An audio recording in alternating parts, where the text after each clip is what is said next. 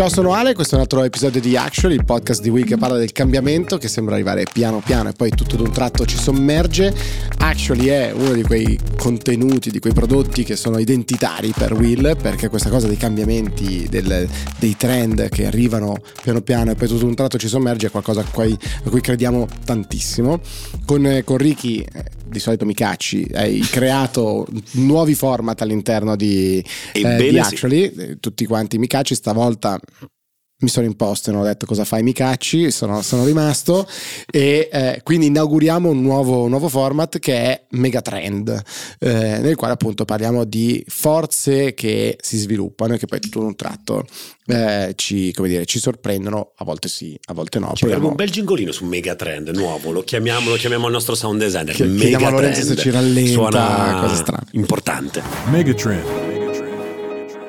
Con noi, per farlo, dato che se no tu Ricky poi parli sempre solo di Elon Musk e non andiamo da nessuna parte, abbiamo invitato finalmente persone che ci aiutano a cambiare i temi e c'è Massimiliano Merlini, Benvenuto anzitutto Max. Grazie mille, piacere essere con voi. Max, così ho deciso. No, no, assolutamente. Tanto stiamo registrando, volevo vedere se mi dici di no. E...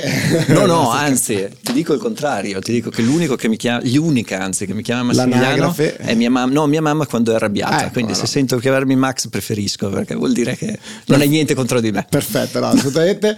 tu sei eh, Managing Director e Senior Partner in BCG MD e, eh, e senior partner eh, di, di, BCG. Anzitutto, magari dacci due parole su che cos'è questo ruolo e cosa fa l'azienda per la quale lavori, che tra l'altro BCG ci permette di realizzare questo trend. Siamo molto felici di, di farlo. Quindi raccontaci un attimo cosa fai di mestiere tutto il giorno, eh, che prima dicevamo è quello che volevo fare io da grande, poi qualcosa è andato storto. Quindi... o magari è andato dritto, non lo so. Bisogna... Beh, se vuoi dopo ti offro un la caffè, storia lo dirà. Allora, io mi occupo della nostra practice eh, Technology and Digital, che sostanzialmente è il gruppo di persone con cui BCG eh, cerca di aiutare le, nostre, le aziende clienti nel gestire, nell'ottimizzare gli impatti della tecnologia sul proprio modello di business eh, e sul proprio modello operativo.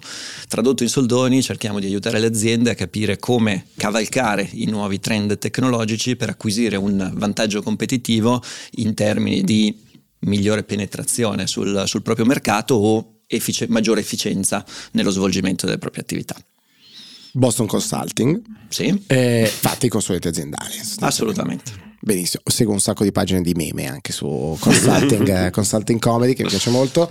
Eh, il macro trend dal quale partiamo è quello dell'intelligenza artificiale, naturalmente, perché è un qualcosa che esiste da tempo, una tecnologia eh, che si sviluppa tantissimo, ovviamente ha dei momenti di eh, turning point, diciamo così, no? di svolta fondamentale come quello che stiamo vivendo, per una capacità, se vuoi, anche tecnologica, la potenza di calcolo, dove siamo, dove siamo arrivati, la disponibilità, non tanto, ma insomma di più di prima sicuramente della appunto di accedere a quella, a quella potenza di calcolo e il sistema con cui queste tecnologie si interfacciano a noi, ad esempio comuni mortali come me che non so scrivere una linea di codice e quindi devo avere un modo diverso. Quindi questo è un nuovo trend o il trend del momento.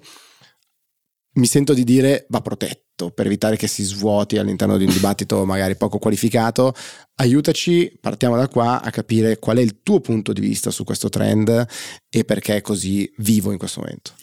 Secondo me, d'accordissimo con quello che hai detto, va protetto per evitare perché si svuoti, fammi aggiungere o per evitare che si riempia di contenuti che non hanno niente a che vedere okay, con l'artificial certo. intelligence, perché Molto la tendenza d'accordo. quando ci sono questi hype e questi trend è anche di brandizzare con questo nuovo logo anche cose che non c'entrano assolutamente niente. Eh, sono d'accordo, si tratta sicuramente di un trend eh, molto importante, eh, diciamo anche facilitato da tutta una serie di eh, innovazioni, come hai detto tu, di carattere tecnologico che stanno diventando sempre più alla, alla, alla portata di tutti e che eh, permetterà sicuramente di trasformare in modo significativo il modo con cui le aziende, prima di tutti, ma eh, eh, ognuno di noi eh, farà le, tutte le proprie attività quotidiane, no? perché permetterà di automatizzare tutta una serie di task che gli inglesi direbbero mundane e quindi che, che, eh, che possono essere effettivamente automatizzati dal, dalla macchina e trasformerà il modo ad esempio con cui, con cui le aziende eh, fanno le proprie, le proprie attività, le attività quotidiane. Ecco, vorrei entrare ancora più nel merito, adesso ci hai aperto questo, questo spiraglio sul mondo aziende, che per me è, è diciamo, il più importante perlomeno all'interno di questa conversazione, nel senso che si è parlato tantissimo di eh, AI anche in termini quasi filosofici nelle ultime, nelle ultime settimane e per carità Forse è, un è, uno di quei momenti in cui la filosofia torna davvero ad avere eh, eh, quasi c'è una richiesta, c'è una necessità di avere un approccio anche filosofico su questo tema, visto l'impatto sociale umano che potrebbe avere su di noi, però quello che mh, forse sta mancando in questa fase, eh, sicuramente nel dibattito italiano mi viene da dire, è proviamo a calare un po' nella realtà tutte queste cose meravigliose. Al netto del fatto di eh, Alessandro Tommasi e Riccardo Haupt che giochicchiano intanto intanto su ChatGPT, eh, i nostri grafici che giocano un po' con eh, Dalì o uh, Midjourney, eh, tu, voi di BCG avete una prospettiva estremamente eh, diciamo unica e singolare perché lavorate con tantissime aziende siete in contatto con loro, vedete come loro stanno interpretando anche questa, questa fretta, questa urgenza.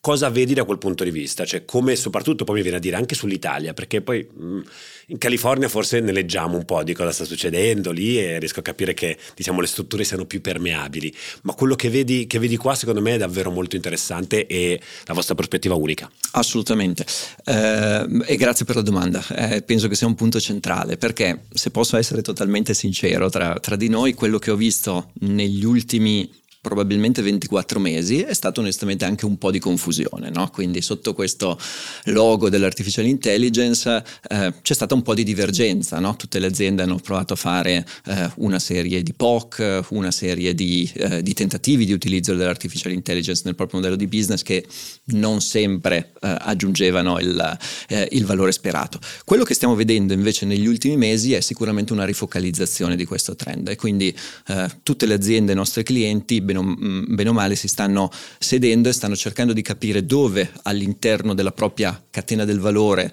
l'artificial intelligence può aggiungere effettivamente valore in termini di miglioramento dei servizi o dei prodotti che offrono al mercato finale o penetrazione, maggiore quota di mercato sul, sul proprio mercato finale o in termini di eh, riduzione di quello che è l'effort necessario per raggiungere quell'obiettivo e quindi efficienza interna. E stanno facendo una riflessione di prioritizzazione, di definizione di quali sono le priorità di applicazione dell'artificial intelligence, cosa che quindi stiamo passando, se vuoi, da una fase un po' divergente degli ultimi mesi in cui tutti hanno sperimentato e provato, eh, eh, fatto dei tentativi più per, eh, non voglio dire gioco, però più proprio per sperimentare, per capire effettivamente quali erano le potenziali di queste nuove tecnologie, a una fase invece maggiormente convergente dove stanno andando a prioritizzare e a definire quelle che sono effettivamente le priorità di intervento. Quindi secondo me siamo a un punto significativo di cambiamento e nei prossimi mesi, nei prossimi anni assisteremo a una focalizzazione di quelli che sono gli investimenti in tecnologia in generale e in artificial intelligence eh, in particolare su quelli che sono effettivamente eh, eh, gli use case a valore aggiunto sulla catena del valore di ciascuna, di ciascuna industria. La, il tuo gesto della mano mi ha fatto venire in mente eh, il decollo. Eh, esatto, ma in realtà il Dunning-Kruger effect, no? cioè questa ripresa dopo una conca profonda. Eh, l'abbiamo pubblicato anche nei giorni scorsi, eh, applicato a temi più, più economici, però credo che sia un po' quello che forse raccontavi che abbiamo visto in questa fase. Niente e poi un'impennata verso Oddio, so tutto di artificial intelligence perché mi sono fatto fare eh, la risposta al test di storia da ChatGPT e poi sprofondo no, nel, nel, nulla dell'oddio, sta roba è complicata e piano piano ne usciremo con la consapevolezza. E credo che sia normale, cioè bisogna accettare questa cosa. Sono d'accordo con te nella correzione che mi hai fatto, l'integrazione quando dici non solo svuotare, ma anche buttarci dentro delle cose che non c'entrano niente. Qualche mese fa diceva stiamo nel metaverso, no? Fa, facciamo, questo è il metaverso di, e cose che non c'entrano assolutamente niente, come quando si dice da industria 4.0 è diventato tutto 4.0 per dire che è, è, più nuovo rispetto a quello che c'era prima che era più vecchio eh, e quindi ordine, pulizia, diciamo, anzitutto, però credo che dall'altra parte questa divergenza che raccontavi forse anche alla base del modo in cui le aziende potranno integrare, cioè è necessario che ci siano delle competenze spurie, persone che fanno una cosa, che si sono interessate a un'altra e la buttano dentro una parte dall'altra. Eh, noi siamo una startup, siamo più o meno innovativi, più o meno tecnologici. Devo dire la verità che ci siamo messi lì a pensare dire noi cosa possiamo farci ed è difficile integrarlo anche in una realtà di 50 persone, figuriamoci nelle aziende con le quali voi parlate, no? E poi c'è un momento però in cui uno, uno, una, insomma una persona all'interno del team dice ma sai che io ieri sera mi sono appassionato e ho fatto questa roba qua, ho buttato quel compito che, volevo, che avevo bisogno di fare all'interno di X sistema di intelligenza artificiale e oggi ho 10 idee. Poi l'imprenditore, il manager, eccetera, crescono, allora c'è quel momento e piano piano tutti insieme. Credo che sia necessaria quella confusione iniziale oggi per iniziare a mettere, a mettere ordine e a livello filosofico e culturale quello che dicevi anche mi torna particolarmente nel momento in cui in questa fase di razionalizzazione diventa chiaro che non è o io o la macchina ma è io e la macchina dove io posso fare cosa, delle cose qualitative più divertenti e la macchina meno, eh, più automatiche. La cosa secondo me lo sforzo, e poi mi taccio, è quello di provare a pensare, almeno per me, provare a pensare non solo white collars, no? cioè non solo ruoli in ufficio, ruoli di interfaccia, ma anche appunto tutto quello che succede nei magazzini, nella logistica e nelle, nelle, varie fasi produttive, che secondo me è uno spazio gigantesco. No? Assolutamente, totalmente d'accordo. Eh, mi focalizzo prima sulla prima cosa che hai detto, su cui sono molto d'accordo. Secondo me qualsiasi processo di innovazione vera inizia con una fase un po' più confusa, meno strutturata e divergente, no? che secondo me ha due grossi pregi e ha due grosse funzioni. Eh, prima di tutto aiuta al cambiamento. No? Tutti noi di fronte a nuove tecnologie siamo un po' anche io che lo faccio di mestiere, sono per definizione restio al cambiamento e sono per definizione eh, eh, abbastanza, abbastanza conservatore. Il fatto di vivere una fase di qualche mese di sperimentazione, eh, butto il cuore oltre l'ostacolo, provando nuove tecnologie senza chiari obiettivi e KPI da raggiungere, ma semplicemente per, eh, tra virgolette, il gusto di farlo e la possibilità di, di, di sperimentare, aiuta a vincere questa resistenza iniziale e aiuta a vincere un pochettino di paura. Secondo grosso obiettivo, che è il grosso pregio della fase di divergenza iniziale, secondo me e anche il fatto che aiuta un numero crescente di persone all'interno dell'organizzazione, dell'azienda, perché stiamo parlando di aziende, ma in generale del, dell'organizzazione, del gruppo di persone che si affaccia a questo cambiamento, a esserne parte no? e quindi allarga il bacino di utenza eh, delle nuove tecnologie, allarga il bacino di utenza di persone che effettivamente possono partecipare a questa trasformazione. E questi secondo me sono due grossi pregi eh, che fanno sì che la fase di divergenza, adesso non vorrei... Eh, averne parlato troppo, in modo troppo negativo prima, che la fase di divergenza abbia dei grossi pregi e permetta poi rifaccio il gesto che ho fatto prima eh, di recuperare eh, passato il punto, il punto, di inversione molto più velocemente. Eh, quindi sono, sono, assolutamente d'accordo. Sono assolutamente d'accordo anche con la seconda cosa che hai detto. Oh, e, due su due è una broccata 2 due, su due assolutamente. E poi sono ospite non potrei dire non potrei dire, no, non potrei dire altrimenti. non potrei dire altrimenti lasciamo i litigi per la parte finale. E, ehm, no sono assolutamente d'accordo anche sul fatto che eh, gli use case e le opportunità di applicazione dell'intelligenza artificiale siano molto diverse industry per industry e a seconda del settore in cui opera l'azienda possono abbracciare anche un mondo un po' meno tradizionale perché il, il, si pensa sempre all'applicazione dell'intelligenza artificiale rispetto a quelli che lavorano con un computer davanti ma sono d'accordissimo che eh, in di quello che è eh, il settore in cui opera l'azienda e, e, di conseguenza quelle che sono le aree in cui viene veramente creato o potenzialmente distrutto valore eh, all'interno del proprio, della propria catena del valore, del proprio ciclo produttivo, ci possono essere applicazioni particolarmente interessanti anche in aree non tradizionali. Mi viene da farti un'ulteriore domanda sfruttando ancora una volta la vostra prospettiva, perché dicevamo aree non tradizionali, dipende da settore a settore. Eh, quello che vorrei capire è anche mh, mm, proprio l- la postura o forse l'intenzione che ehm, vedete e riscontrate nei, ehm, che riscontrate nei, negli imprenditori quando mm-hmm. si rivolgono eh, a voi oppure a altri eh, provider diciamo di, sì. di, di, di eh, servizi Speriamo per l'intelligenza artificiale speriamo prevalentemente a voi ecco eh, c'è l'imprenditore che ha quell'approccio diciamo no, dico io inizio novecento che dico cavolo c'è una bella macchina che fa gli imballaggi. Prima c'avevo 10 persone che facevano l'imballaggio, adesso invece to- dammi un modo per eh, ridurre a zero e metto, e metto, la macchina. Oppure l'approccio è, ehm, è più no, no, no, le persone rimarranno lì, dammi un modo per farle girare più veloce. Adesso di nuovo mi rendo conto che questi siano termini, dicevo prima, un po', un po novecenteschi, sì, sì, però per capire, per capire, un po' qual è l'approccio oggi dell'imprenditore medio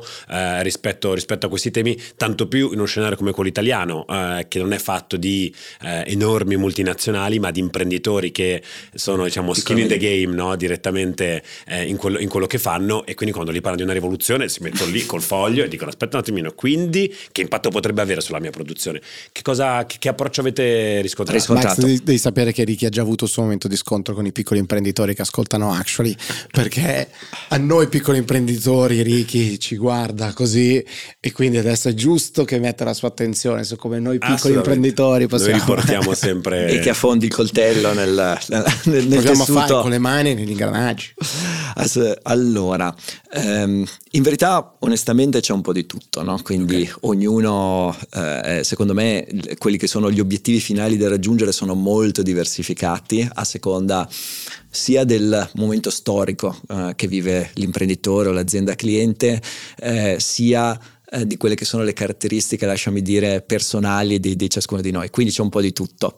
Ehm, però eh, due risposte eh, a, questo, a, questo, tuo stimolo. Mm, uno, credo che la pura ricerca di efficienza eh, sia sempre meno importante anche nella testa dell'azienda e degli imprenditori. Okay. Quindi quello che è il ruolo del molti, la maggior parte dei, dei, nostri clienti vede il ruolo della tecnologia e dell'artificial intelligence in particolare come uno strumento non tanto per, tra virgolette, tagliare, creare efficienza e tagliare posti di lavoro, ma piuttosto uno strumento per focalizzare l'attività umana su eh, eh, diciamo aspetti del lavoro effettivamente a valore aggiunto e quindi ridurre i rischi operativi, creare maggiore qualità nell'output de- del lavoro più che mera efficienza.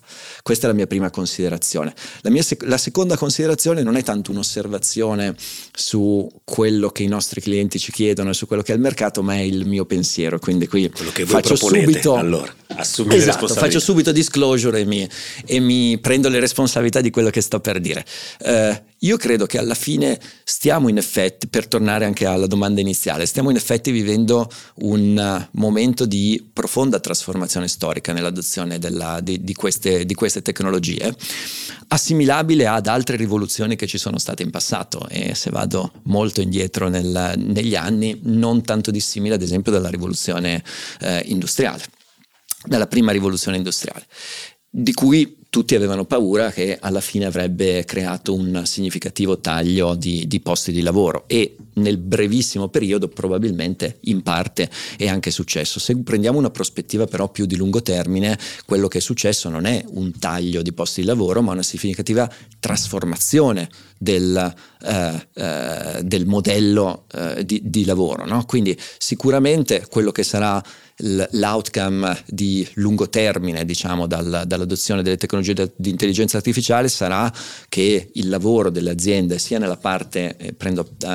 prendo, a prestito il tuo termine, sia nella parte white collar, sia nella parte invece più uh, blue collar, si trasformeranno in modo significativo quello che è l'attività richiesta ai lavoratori, il tipo di skill richieste, le modalità di interazione col, col resto del ciclo produttivo. Quindi servirà sicuramente un aggiornamento di skill e un diverso un aggiornamento di competenze e un diverso modo di, di, di lavorare e di interagire.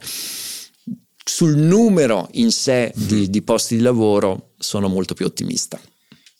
C'è un aspetto eh, di quello che dicevi che secondo me è una cosa che quando parliamo di megatrend eh, tra le più, dif- più, difficili se vuoi. Le altre per me sono incredibilmente affascinanti, anche questa lo è, però credo che sia la più complicata. Ed è la tensione che c'è fra il singolo e il macro trend. Uh-huh. Perché oggi ne guardiamo, diciamo, eh, ma una rivoluzione industriale, non si sono tagliati i posti di lavoro. Guarda, no? Anzi, c'è un signore là in mezzo, un contadino, non so, qualcuno che prima faceva o aveva il suo telaio certo. a mano e improvvisamente è diventato un telaio in una, in una grande fabbrica e quello lì è rimasto senza lavoro. Come diceva il mio professore di economia, non è un processo smooth, no? non è un processo che avviene morbido. Ha qualcuno che vince, qualcuno no, che perde, che però soffre sicuramente eh, nel, nell'immediato. Il tema del reskilling, il tema di, apprendere nuove competenze è fondamentale in, questa, in quest'ambito però un po' bisogna accettare questa tensione. Il fatto che esista questa tensione e che esista anche il singolo non nega l'esistenza del macro trend e forse la sua direzione, no? Come la vedi tu? No, assolutamente, sono, uh, sono, abbastanza d'accordo. Chiaramente io ho ragionato prima per uh, grandi numeri e sull'industria nel suo complesso, no? e credo che nell'industria nel suo complesso uh, alla fine ci sarà la sopravvivenza di, di tutti i, i, posti di lavoro che ci sono oggi, ma chiaramente con un mix di ruoli e competenze richieste molto diverso invece da quello che c'è, che c'è oggi. E chiaramente questa differenza nel mix di competenze creerà per definizione tensione nei singoli, a cui sarà richiesto di eh, andare attraverso un processo di modifica del proprio bagaglio di competenze o potenzialmente di mh, uscita da quel mercato e di eh, eh, ritrovamento di, di, un altro ruolo.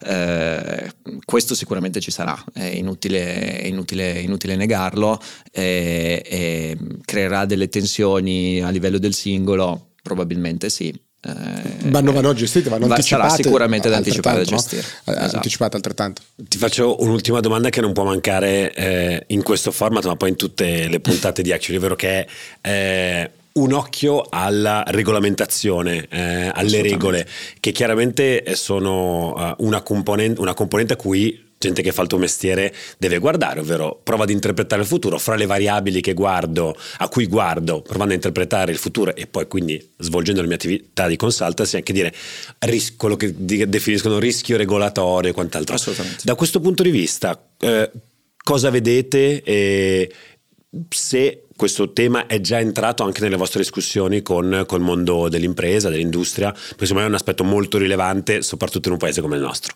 Il tema è assolutamente rilevante, è già entrato ed è, anzi ti dirò di più, non solo entrato, ma è una parte significativa del lavoro che, che facciamo con le aziende lungo due direttrici complementari abbastanza diverse.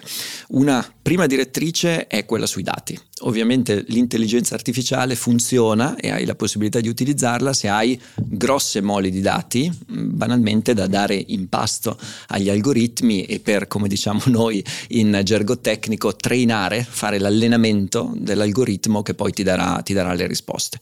Ecco, queste enormi moli di dati non sempre puoi utilizzarle eh, in termini regolatori. No? Sul, sui dati ci sono diverse normative che, che insistono, prima tra tutte la GDPR eh, e quindi se il cliente non ha dato il consenso all'utilizzo dei propri dati, quei dati non puoi utilizzarli. Se tu sei all'interno di un gruppo complesso che prevede diverse legal entity, faccio l'esempio senza fare nomi di, di, di un mio cliente che ha sia il comparto bancario che il comparto assicurativo, uno dei grossi vantaggi è proprio poter utilizzare i dati che tu raccogli in un'attività caratteristica come quella bancaria, quindi dati ad esempio di transazioni dei clienti nel business assicurativo e quindi magari utilizzare i dati di transazionalità del cliente per identificare quelli che sono i migliori prodotti assicurativi da vendere al cliente o, il, Profilo, eh, o, rischio, o la profilazione, certo. brevissimo. Ecco, questo dal punto di vista regolatorio nella stragrande maggioranza dei casi non lo puoi fare perché anche se il cliente ha dato eh, il consenso all'utilizzo dei propri dati personali, il consenso è limitato alla legal entity eh, del gruppo su cui, eh, su cui, è stato prestato il consenso e quindi non puoi utilizzare i dati bancari anche se il cliente ha dato il consenso al proprio utilizzo sul business assicurativo se sono in legal entity diverse. E quindi una prima area in cui cerchiamo di aiutare i clienti è preservare assolutamente eh, quello che è il rispetto di tutta la normativa e di tutte le direttive eh, di compliance eh, che ci sono, ma avere comunque la possibilità di trarre beneficio dall'utilizzo dei dati in modo assolutamente eh, lecito e legale. Questa è una prima area di grosso interesse e di grosso eh, lavoro per noi in, in questo momento.